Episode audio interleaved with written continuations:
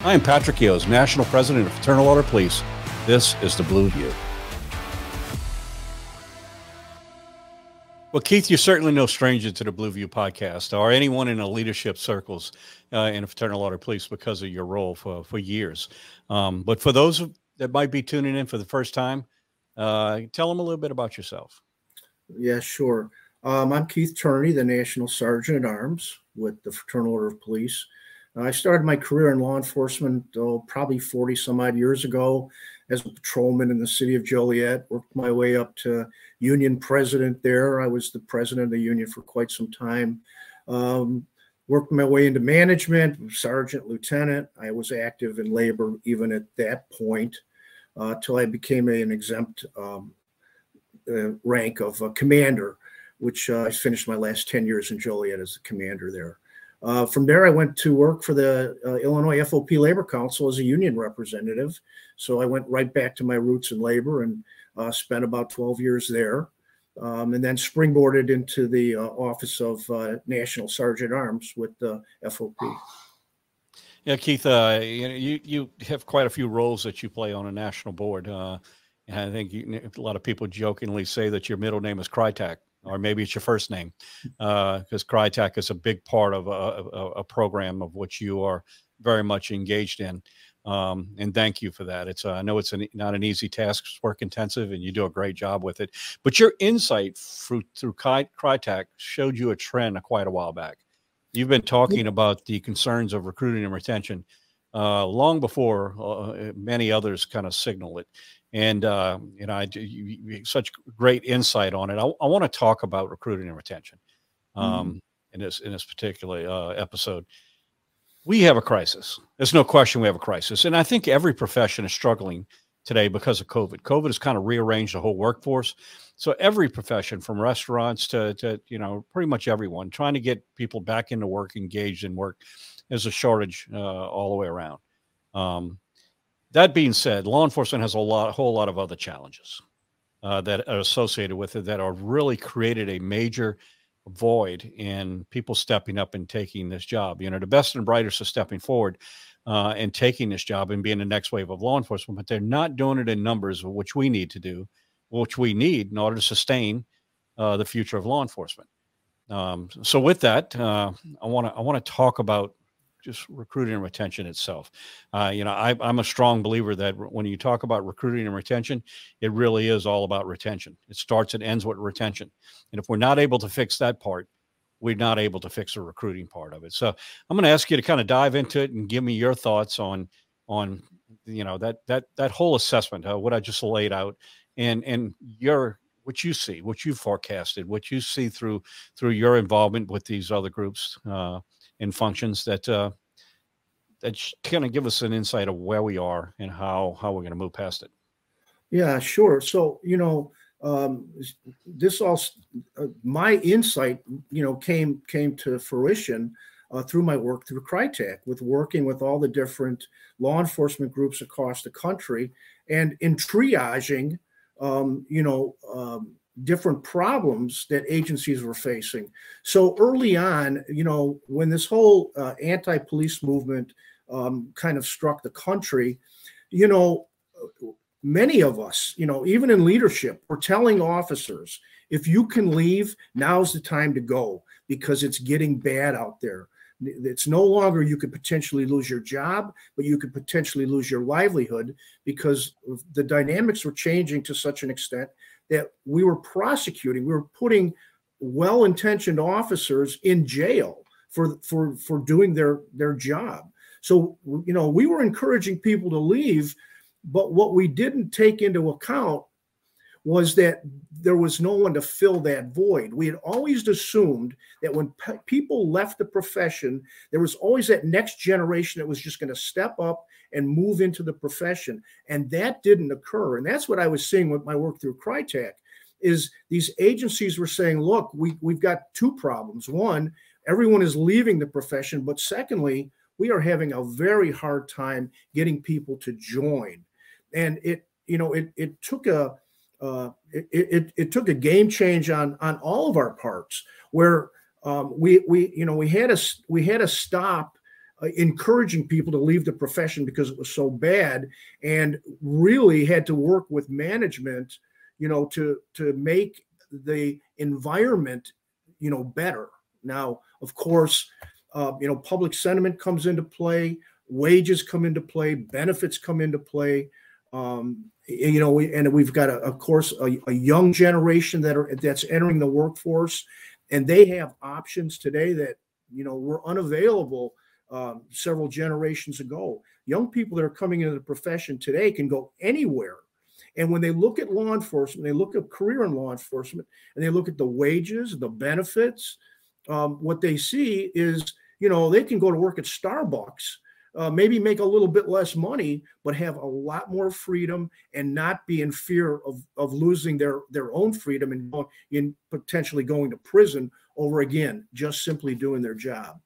Yeah, Keith, I want I want to come back and talk about some of those very issues that you bring up because I think that there's a, there's a lot of dynamics here that are worth having having some meaningful discussion. And, and as a society, we need to have a meaningful discussion of the man, demands we're placing on law enforcement officer officers and the expectations of them doing that job as well. We'll come back to that, but I want to want to illustrate kind of where we are. Um, so you know, the Fraternal Order Police wanted to have a rank and file perspective on how we move forward with uh, recruiting and retention. And as you know, we uh, brought in about 80 leaders across the country, uh, from big lodges and small lodges, state lodges to local lodges, to talk about where we are, how we got here. Not so no, not so much how we got here, because I think we all know that. Focus our energy on path forward, and what we see is a is a is a need. Uh, for law enforcement in general and, and and government to to address to to figure out a path to move forward so we can fix this crisis. Something that is not going it didn't happen overnight it's not going to be fixed overnight. We probably could be looking at a generation i mean you and i both know you take it you take a law enforcement officer you put them through the process and you hire them. That, that in itself takes too long because by the time you find qualified candidates they probably have moved on to somewhere else it's not a very efficient model we need to find ways to be able to speed these things up but we also know when we bring someone in and we put them through the academy and then we put them, put them through FTO and then we get a little bit on job training. They're probably five plus years before they become a truly veteran, effective officer. So even if we flipped the switch today and fixed our problems with recruiting and retention, um, we wouldn't get. It would be it'd be at least five to ten year cycle before we would see some meaningful change to that.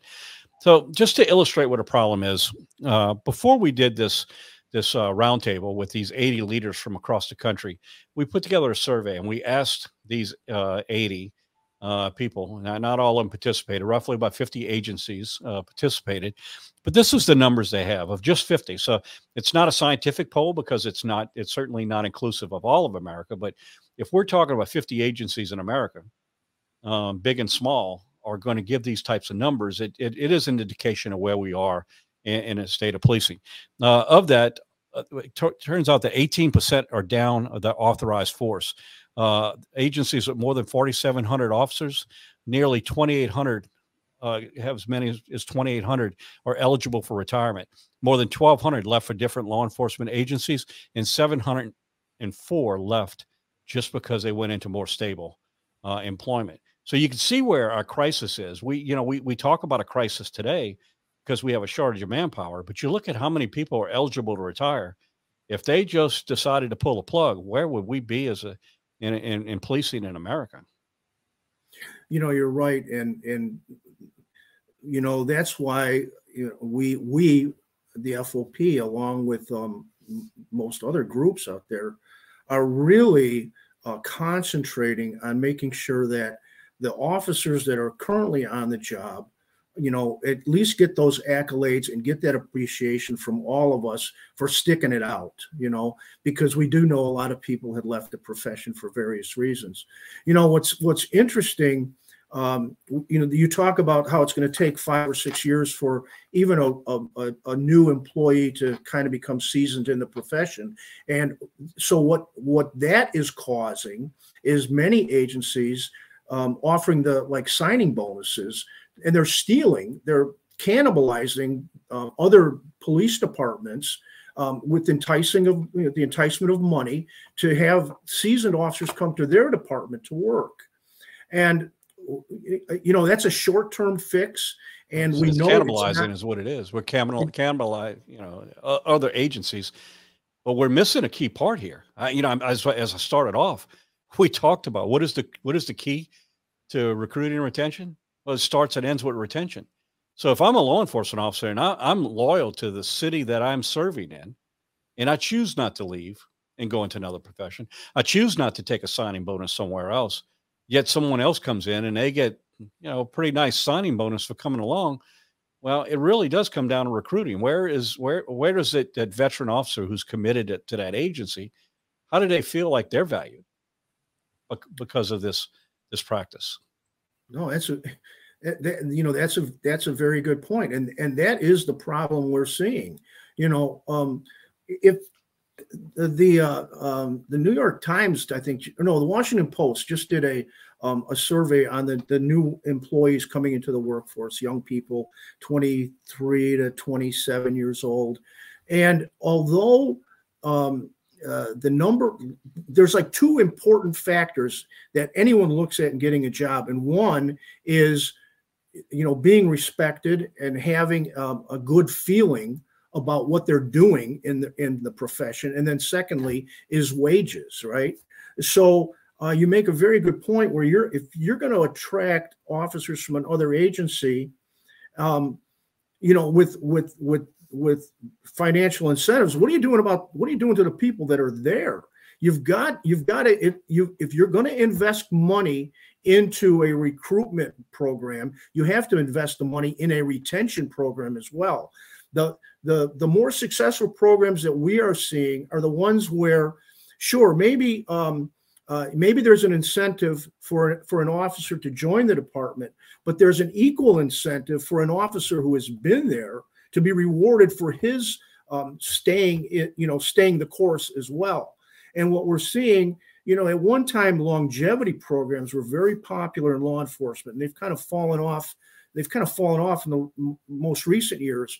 But longevity programs are very important as well. So let's say when an officer is at that 15 year mark, you know, there's a there's a, a substantial bump in the salary as a reward for sticking it out for 15 years. And then at, at, the 20 year level, there's another bump in salary, substantially a bump in salary to again reward that person who that's staying on the job. You know, the other dilemma that we're seeing across the country, and this this didn't happen overnight, but our pension systems have been um, faltered you know over the years. You know in many states and i think we when we got our people together in dc we asked uh, you know how many agencies have um, multiple tier pension programs? And i would say probably 75% of the people in that room raised their hands. So what does that tell you? If you're an if if you're an, a senior officer your pension is is is is okay right but at these young people that are coming into the profession, their pensions are much lower. So the incentive to stay in that agency is not there because there's no real financial reward. Now, uh, you know, the, the other side of that argument is young people want pension portability and they want to be able to take like a 401k and move it from one profession to the other, which which is fine, but that does not that does not help the law enforcement profession. If we were to offer very good, substantial pension benefits to people entering the profession, and those folks knowing that they cannot reap those rewards unless they spend 20 or plus years in that agency, that in itself will act as a re, as, as, a retention um, bonus benefit to keep that um, keep that officer you know in the agency. Yeah, you know, I want to. I really do want to come back to this. I want to. I want to talk about the incentives. I want to talk about what the those 80 individuals came together and identified as key issues uh, to move forward. Um, I want to. I want to dig into that. But before we do, I want to go back to the whole retention piece, um, and and and the recruiting problem. Uh, you know, when I was in college, I did a I did a a, a paper and uh, survey. Now it's it's a little dated and it's quite a few years ago, but I would venture to argue with you that the uh, the statistics have not changed. 84% of the people that I surveyed, I had a, a, well over a thousand people participated in this survey. And one of the questions I asked was, is how did they get into law enforcement? Uh, and 84% recognized that they got into law enforcement because somebody in law enforcement recognized the quality that they had and encouraged them to apply and, and come to work in this profession. And you know, you, you mentioned two things that are important for for workers. I, would venture to, I, you know, I'll I say I have two. One of them matches. The second one, um, I think, is interchangeable. But uh, I think every employee, regardless of where they're working, there's two things that they want. They want to know that what they're doing is important. It has value. And the second thing is they want to know they're appreciated in doing that. So I think when you look at law enforcement officers across this country, I think they check the box on the first one we know what we're doing is important. Maybe not everyone sees that, but I can tell you without a doubt, uh, don't believe everything you see in the media. The general public poll after poll after poll supports law enforcement. I think the second part of this is there's enough noise out there that makes people in our profession feel like they're not appreciated in cities across this country. The places where they are appreciated are not dealing with crisis, the crisis of, of staffing to the levels of places where it almost seems like there's an adversarial relationship. So I, I say it starts and ends eh, with retention. It really does. If the very people that we're asking, 84% responsible for bringing in the next wave of law enforcement, if they're not excited about the job, and if they they're not if they don't feel good and feel valued what they're doing, they're not encouraging other people to do that and to take this job. In lies our problem, the greater problem. Wouldn't you agree? Yeah, you know, I, it's it's it's almost like it, it's it's almost like our country has taken for granted so many of the um, great opportunities and benefits that that that we as a society provide. Right, public safety, um, uh, good education systems, um, uh, a, a, government. You know, whether you agree with everything that government does, it is a structure, is a system that we all work under and and I think society has taken all these things so much for granted, and it you know and it started you know right after uh, the the tragic death of George Floyd and the defund police movement, um, but what it did is it it convinced politicians that law enforcement was no longer an integral part of government and that we were more of the problem than a solution. And so because of that, right, they started cutting back on on um, on on monies to provide for law enforcement, and you know, and then there was that ripple effect. Uh, yes, we we were sending those messages that you know you're not appreciated. We don't we don't respect what you're doing. You know, even though we've created all these laws and we've and we've mandated that you, the law enforcement officer, enforce those laws.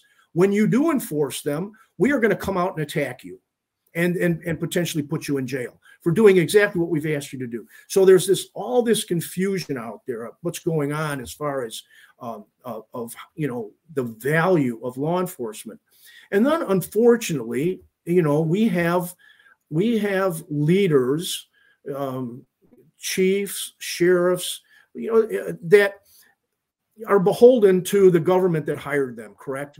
More so chiefs than sheriffs, because sheriffs are elected. But again, um, you know, you've got a lot of a lot of um, you know high profile leaders that are being brought into these cities to either you know fix the problem, correct this perceived problem, whatever.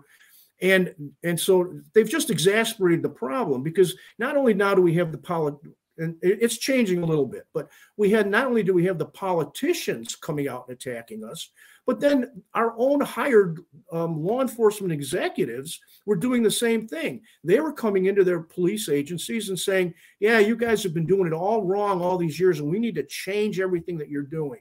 And oh, by the way, you know, um, uh, if you do mess up, you know, it's it, it you know, ter- I I I, ne- I, never forget the old chief of police in uh, in uh, Chicago. Um, um, I can't think of his name though. Sorry. Um, but there was a chief. There was a chief of police in Chicago that his comments to his men and women were, "If you mess up, you fess up, and then we'll we'll deal with it." And that whole attitude, that whole progressive attitude of executive management, has changed over the years. And now it's if you if you fess up or you mess up, you're out. And if you're not out, you're going to be going to jail. And we're the ones, the executives are going to be the ones that are going to be putting you there.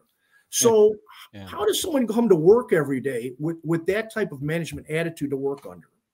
Yeah, I think uh, so. let me just clarify that uh, that is a, a, very real issue in this country. It doesn't affect every agency. It affects those agencies that have created this adversarial relationship. In, in contrast, those that everyone's working together towards a common goal because we all want the same thing. When we work with that common goal and to, to an end, to a means, means to an end, we don't have all these problems. They're not everywhere. They're just they really uh, you know, it just it depends on where you are in the relationship with your public officials. I think uh, I, I, guess the best way I could kind of capsulize what what you're, you know, and put it in a few words. What you're saying is, is you know, we're all hired to do a job. You know, if I was in, if you hired me to paint a house, then I'm going to paint a house. You teach me how you want me to paint the house. I'm going to I'm going to paint it the way you want it painted. In law enforcement, we were recruited. We were given psych evaluations. We were given everything we needed to come into this profession uh, physical assessments. We we went to academies. They trained us what to do. They they taught us uh, the rule of law. They taught us criminal procedure. They taught us all of these things. They gave us responsibilities to do. They told us to go out in the community and do these things and police the communities and make the arrests based off of laws that were passed and, and do all of these things. I think there's an expectation, and when we do exactly what you've asked us to do, there should be support from the very people who asked you to do it and empowered you to be able to do it. And that's where that's really where our problem is in a lot of cities across this country. And unfortunately, you know, I, I preface this by saying that uh, that when you look at agencies who truly do work together, they're not dealing with these same problems. That doesn't mean they're immune to it, because the damage that's being done by those that have those adversarial relationships and demonize their law enforcement within their communities, that has a that has an overlapping effect to really every agency in this country and our ability to to have the best and the brightest say, you know what, let me move into, you know, I've got a, I've got a servant heart. Let me move into to public safety, and let me be a law enforcement officer where I can make a meaningful difference. At the same time, they have to weigh the things they see on the news and they see on TV and they see portrayed in movies, or whether whether or not this is really the profession they want. All of this demonization by everyone towards law enforcement is having a lasting effect and impact on our ability to recruit and, retain you know, retention regardless of where you live in this country. Well, sure, and and and and you know, and let's let's look at the the the the society we live in. Right, we're we're a society of laws. We're governed we're governed by people that we elect to represent us, and unfortunately, you know, those elected officials were hearing from their constituents negative attitudes towards law enforcement. And so you know, they want to get reelected, right? So they're going to cater to the information that they're receiving from their constituents. Now, I'm not saying that that's the majority of society that feels this way. This was just a, a small vocal minority. However, they were the ones that were influencing our political uh, our political leaders because they were speaking the loudest and they were getting the most attention. And what we really need to do is encourage the rest of the country, the rest of society, that it is now time for the silent majority, those folks that just go to work every day and, and really don't have these axes to grind, but they need to step up. They need to reach out to their political leaders and say, if nothing else, look, I don't agree with what is going on in today's society. We need to have, we need to bring back law and order and we've seen it. You know, we see it across the country. The crime rates are, are skyrocketing. Uh, social media is is driving uh, flash mobs at different events. I just we just had one in Illinois. They had to shut down a carnival because 400 young people in a flash mob just appeared um, and and caused mayhem. You know, we've got to get control back in of our society, and we're not going to do that unless you know, the average citizen steps up and says, look, enough is enough. We need, we need to cure some of these problems that we're facing. And, and the only way we're going to do that is by supporting our law enforcement officers. Yeah, uh, no question, no question. Keith, let's let's talk about that uh, about that meeting we had, that roundtable where we brought in 80 leaders across this country and get that rank and file perspective. Uh, we kind of put things in categories uh, of weights of weight? What's the most important of all of them? Um, I don't think we really found anything surprising. I, if I, if my takeaway is probably the most important is, is of the 80 people that were there representing tens of thousands of law enforcement officers across this country, probably one of the greatest things that they wanted is we want leadership. We want strong leaders. We want leaders that recognize what's important uh, and, and and and support their officers when they do the right thing and hold us accountable when we not. Don't no one's suggesting uh, that law enforcement officers are above the law. Not not not at all. But when we do do the job that we were hired to do, and we do it in a way that based off of policies and procedures we're getting, there needs to be some support from the agencies that we have. So um, one of them was uh, was clearly strong leadership. Why don't, why don't you go ahead and go down a list of of what what was was anything that you didn't expect from this group discussion? And let's talk about what that finished product was. Well, so yeah, actually, what was so it, what was so much surprising was the fact that you had rank and file labor, many labor people at this meeting, and what were they saying? We want better leadership. We want management to take better care of what's going on. It's usually totally the opposite, right? So Absolutely. if if if the unions, if if the rank and file, the associations, if they're recognizing a void in leadership, you know, that is very telling.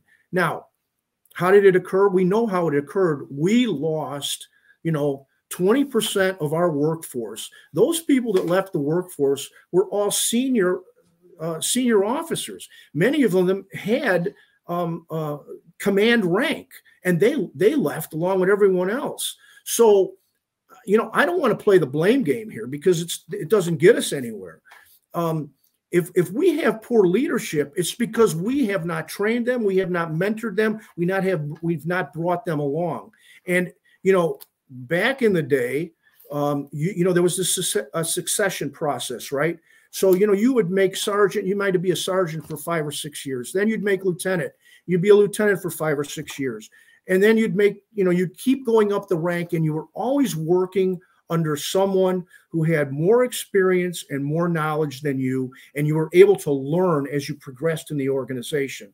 That's not happening today. We're having officers with two years on the on the job getting promoted to sergeant, and and then a you know six months later they're they're now a lieutenant, and they don't have that institutional knowledge that was that that their predecessors were um, allowed to have. So you know, I think what we really, you know, FOP and and IACP and the Sheriff's Association, you know, we really need to put our heads together and say, okay, look, how are we going to um, create the next wave of uh, professional executive management in law enforcement? Yeah, yeah, uh, great, great points. Um, some of the other things too. Let's uh, let, let's let's kind of go through them a little bit. One thing that I think we need to put out there is we had a great deal of discussion about lowering of standards, and uh, you know, so there's two parts to this. There's lowering of standards having to do with moral. Uh, others have to do it with uh, with maybe dress or tattoos.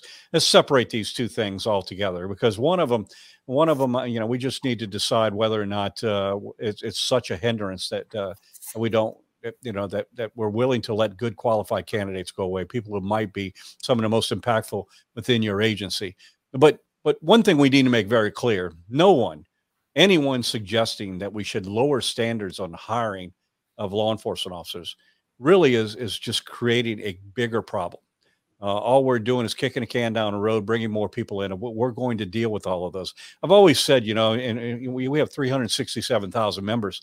And unlike agencies across this country, uh, chiefs that, that head these agencies, I've never had the opportunity to pick a single person who was a member of this organization. It were picked by chiefs and sheriffs and administrators.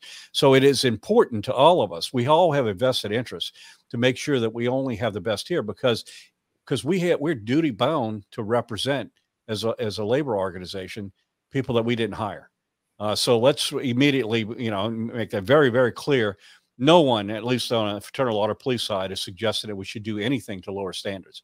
However, there was a great deal of discussion about what's really important. I mean, we're allowing people who otherwise might be perfect fits for our profession to come in and be part of this but but we're using some standards that are probably 30 40 years old and nobody wants to back away from them uh, in terms of whether it's tattoos or whether you know some of you know some of the things that that, that are part of the screening process of bringing people into this profession. Um, and in addition to that when we start looking at someone and bringing them into this profession well you know they're not just sitting around waiting for a job. They're looking for a job. And when we take six months to complete a process before we even offer a job well we're losing some really good people let's talk a little bit about that and your views on on that aspect you know about uh, you know, not lowering standards, but recognizing that some of the criteria we use, you know, look, not everybody can is fast runner. Not everybody can run a mile in a certain amount of time. Are we losing people that could be extremely good law enforcement officers just because they couldn't finish a certain timeline on a mile? Well, and and and and Pat, you and I were there uh, uh, when we were at the uh, Bureau of Justice Assistance meeting, again addressing the same issues that we that we're talking about here, recruitment and retention. And you know, it was perfectly clear. We all said, we all admitted, you know, the last time any of us ran a mile was that you know, before we got hired on the department to pass our agility test. And after that, you know, very rarely were you, you know, tasked with running a mile. Now, sure, you might have, you know, you might have had to jump out of the car and run a block or so, but you know, uh, that so those requirements, yes, you're right, they're very antiquated. You know, one of the terms that really um, struck me during our our our roundtable um, was the requirement of moral fitness. And I, you know, I never heard that term before. I mean, I've heard it in different aspects, but um, the actual term moral fitness, we need recruits to be coming into our profession that have moral fitness, integrity, high character. What you're seeing when more of the, in some of the more progressive agencies in their hiring processes is that is exactly what they're doing. They're looking for those people that already have that moral compass coming in because what they'll what chiefs and sheriffs will admit is we can train the rest of that stuff. You know, we can train someone on on the mechanics of law enforcement, but it's very difficult to inject into an individual moral character if they don't have it. So that should be, you know, again, primary uh, number one, you know, coming in the door. Yeah, Keith, we do, you know, and another another one of the factors that uh, I guess surprised, not not necessarily surprising, but but a factor that was recognized by those 80 leaders is the need for equipment and proper equipment. Um, they put it very very high, in, in in a lot of cases higher than most of the things on this list. Uh, you look at a well-equipped agency that takes care of their their their employees and gives them the tools necessary to do the job. It speaks a lot about the agency itself. And I'm going to tell you the thing that uh, that I, I, think I found, and I think we we probably all do. We recognize that there is no path of fixing recruiting and retention in this country that is not going to cost money, uh, and that's the reality of it. But the interesting thing was, is you would think, you know, you got to give us higher pay if you want us to come work for you, and in reality, pay, although pay was extremely important it was overshadowed by a whole bunch, a whole bunch of other things, leadership, equipment.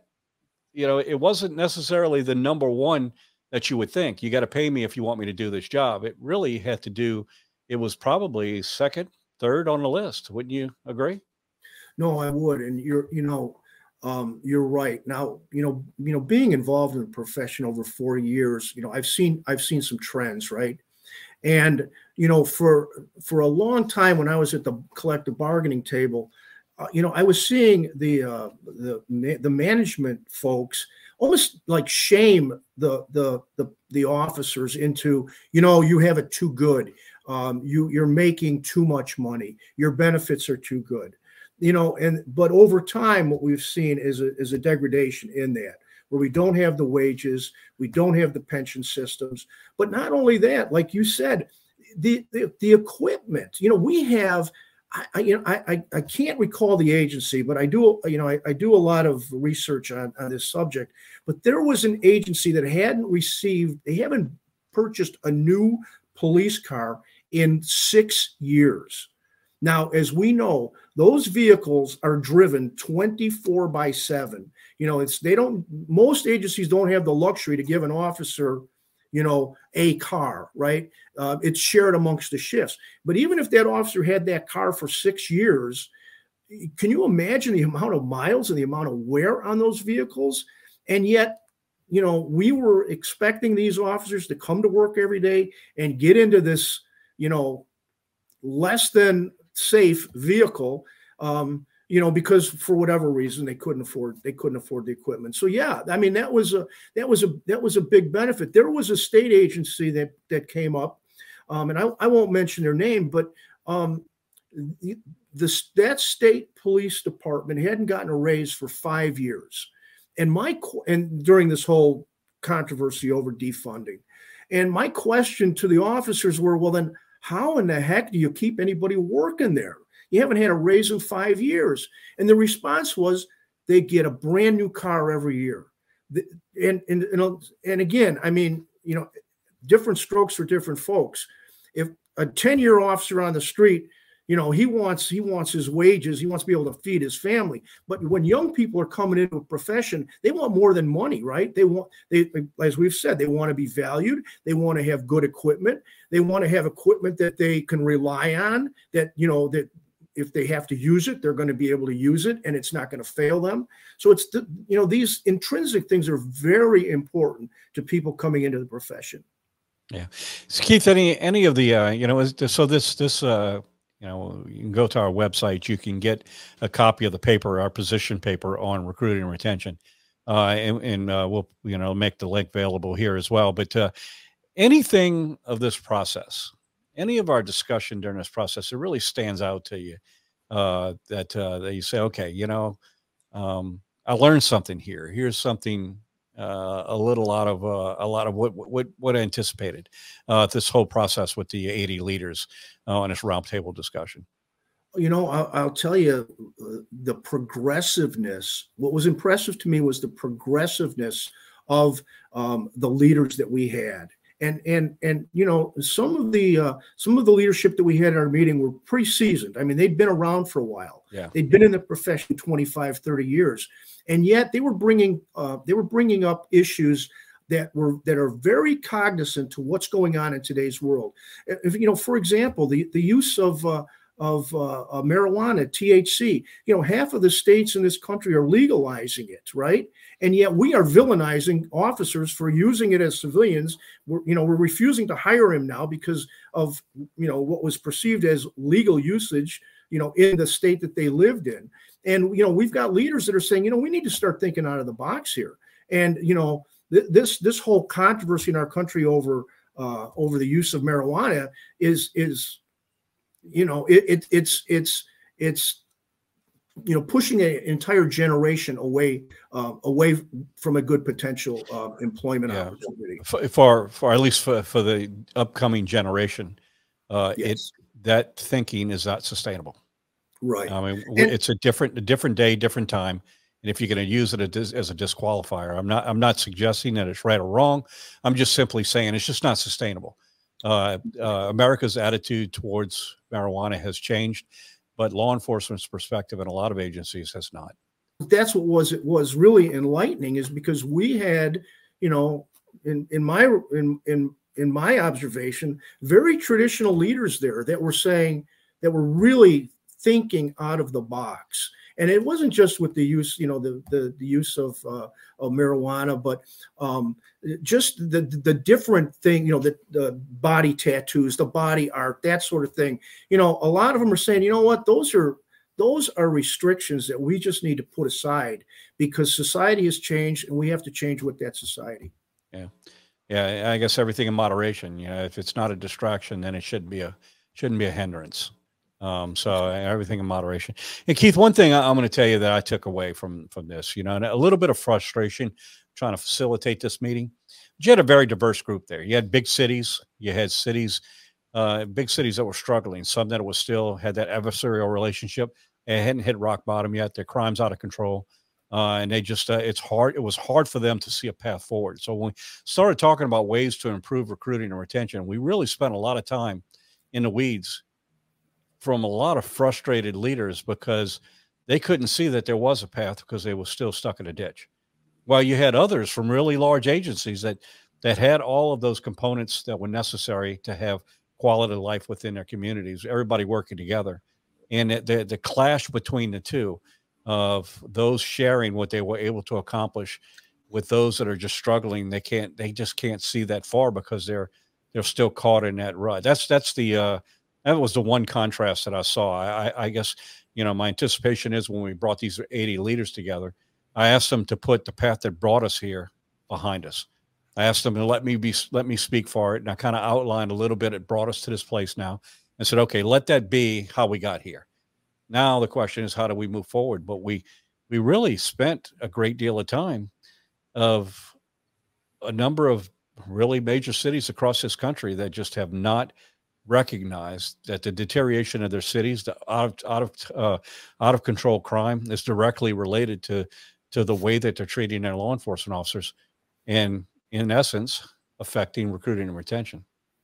Well, what I what I had sensed, and I still sense it today, is a total um, uh, frustration on the part of many of our leaders, especially those that are in the big cities.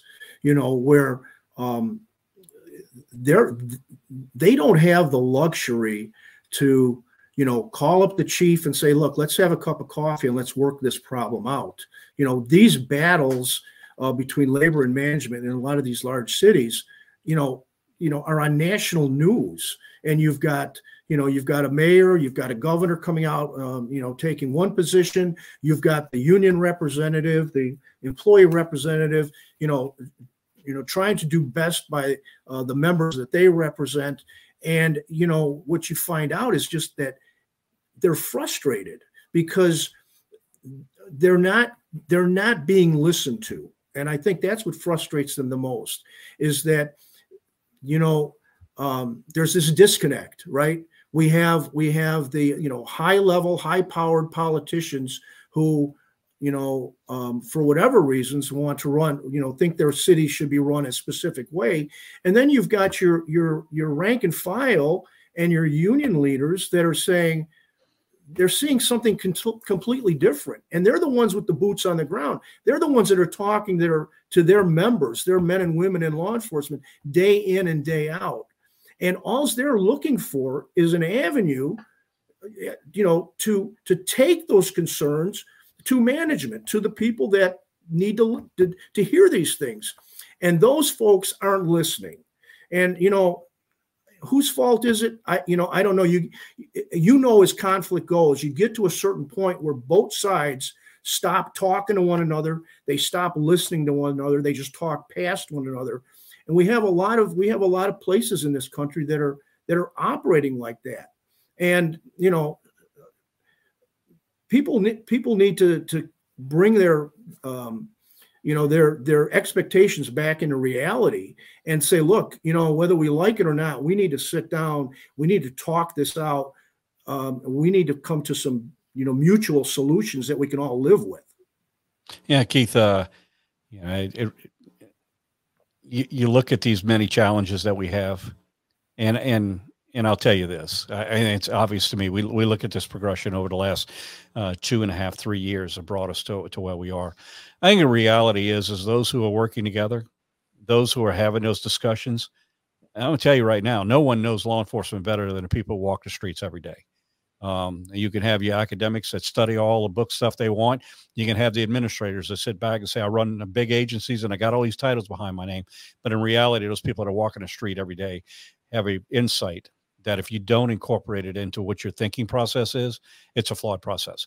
But but but I, I think when you look at the bigger bigger picture of how we got here, I'm going to tell you that uh, the reality is, and, and the reason why it's still around in a lot of cities across this country, is because um, there are people that are benefiting from the problem, not a solution. Uh, so until we all get on the same page and say, you know what, we all have a common goal. Our common goal is we want safe, quality of life communities, and we all want to be part of that equation. Until we all agree that that work is something we're going to work on together collectively and listen to each what each one of them has to say, we're never going to fix this problem. There are people that are benefiting from the problem who absolutely do not want a solution. Uh, and until that mindset changes, we're going to see crime out of control. We're going to see cities that are struggling. We're going to see the very communities that we claim supposedly that we're helping in, but reality, they're the ones that are suffering the most because businesses are leaving, the drugstores, the grocery stores, they're leaving because it's not sustainable, it's not safe. Something's got to give across this country. And all we have to do is just look at tales of two cities. Look at cities that truly understand it. And we're all working together towards a common goal, and those that just haven't reached reached rock bottom yet. And, uh, and, and, and I'll tell you, I have I have networked with those cities, those cities that really do work together. You know, um, the FOP has put together an apprenticeship initiative, and we've been, you know, um, we've been exploring, you know, the different uh, possibilities with that. And, you know, it's enlightening when I get a call from a union leader or even or an FOP leader. They don't have a lot of our places aren't total union, right? They're so they're they're meet and confer type of organizations, but there are there are FOP leaders, and I'll get a call from that FOP leader and said and says, hey, uh, you know what? Um, I talked to the chief about this apprenticeship program. Um, can you get on a call with us? Can you get on a call with us to discuss yes. this? Can you give us the that that is where we're finding the, the best solutions. And you know what? Whether we actually institute the uh, apprenticeship program in that agency or not really doesn't matter. What is so impressive is that you have these individuals on both sides of the aisle, you know, labor and management, working towards solutions and communicating, communicating. So Keith, all all this is pretty work intense. We we you know we've we've covered a lot of ground, pulled a lot of information together, and put together a really good document uh, that kind of outlines the the the uh, rank and file perspective of law enforcement and, and it's actually by law enforcement. So those 80 leaders came in and helped us be part of the part of drafting this document. But uh but it's also our staff. Uh, we've got uh, we got uh, a really dynamic uh, group of individuals that are dedicated to the advancement of uh, the law enforcement profession working for us, and uh, we, none of this would be possible if it wasn't for their hard work as well. Oh yeah, so you know, for example, you know, um, uh, you know, Mark um, McDonald worked, you know, put in a lot of hours putting the survey together, compiling all the statistics, uh, and and him and Tim uh, Richardson, um, our, our our senior le- legislative liaison, um, you know, sat through all these meetings, took copious notes, and really, you know, put the fi- put this put this beautiful document together that we're all referencing today. Yep. You add to that our, our executive director and I know really all our staff, the interaction we have with uh, branches of government and other organizations that express the same concerns that we do. Um, any final thoughts before we wrap this up?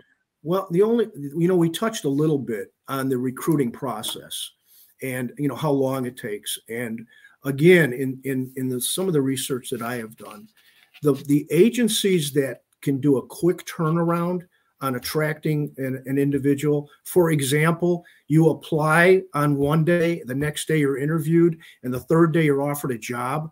Those are the ones that are successfully bringing people into the profession. And you know, also in our research that we've done with the apprenticeship program, uh, you know, working with the United with the U.S. Department of Labor, working with the Department of Justice, you know, try we we have a mechanism in place right now where we can institute an apprenticeship program anywhere in the United States. What what it's going to take is a cooperation between both sides, the FOP and management, to make make it happen. But we've got that blueprint already in place, and and all we need to do is get some partners out there and some funding to make it happen. And Keith, and I think it's this is a good time to to recognize uh, that uh, that we're not the only ones who recognize this problem. Uh, uh, organizations across this country, law enforcement organizations, recognize the struggles that are happening with recruiting and retention. Uh, but but it, it, it's I have to say that uh, our working relationship on this issue with the Department of Justice, with the Attorney General, Assistant Attorney General, Associate Attorney General uh, Department of Homeland Security and Department of Labor have been great. They recognize the challenge here, and uh, we're all collectively trying to find uh, some solutions to this very real problem. So, Keith Turney, National National Sergeant at Arms. Keith, thank you for joining us. Thank you for all you do, and to our viewers back home, uh, thank you for tuning in to the Blue View podcast, where where we talk about the issues that are so vitally important to the men and women who suit up and show up every day in communities across America and make a difference. Thank you. Be sure to subscribe on Apple Podcasts, Spotify, or anywhere else you get your podcasts. To get the latest from the National FOP, make sure to follow us on Twitter and Facebook at GLFOP and on Instagram at FOP National. Thanks again. We'll see you next time.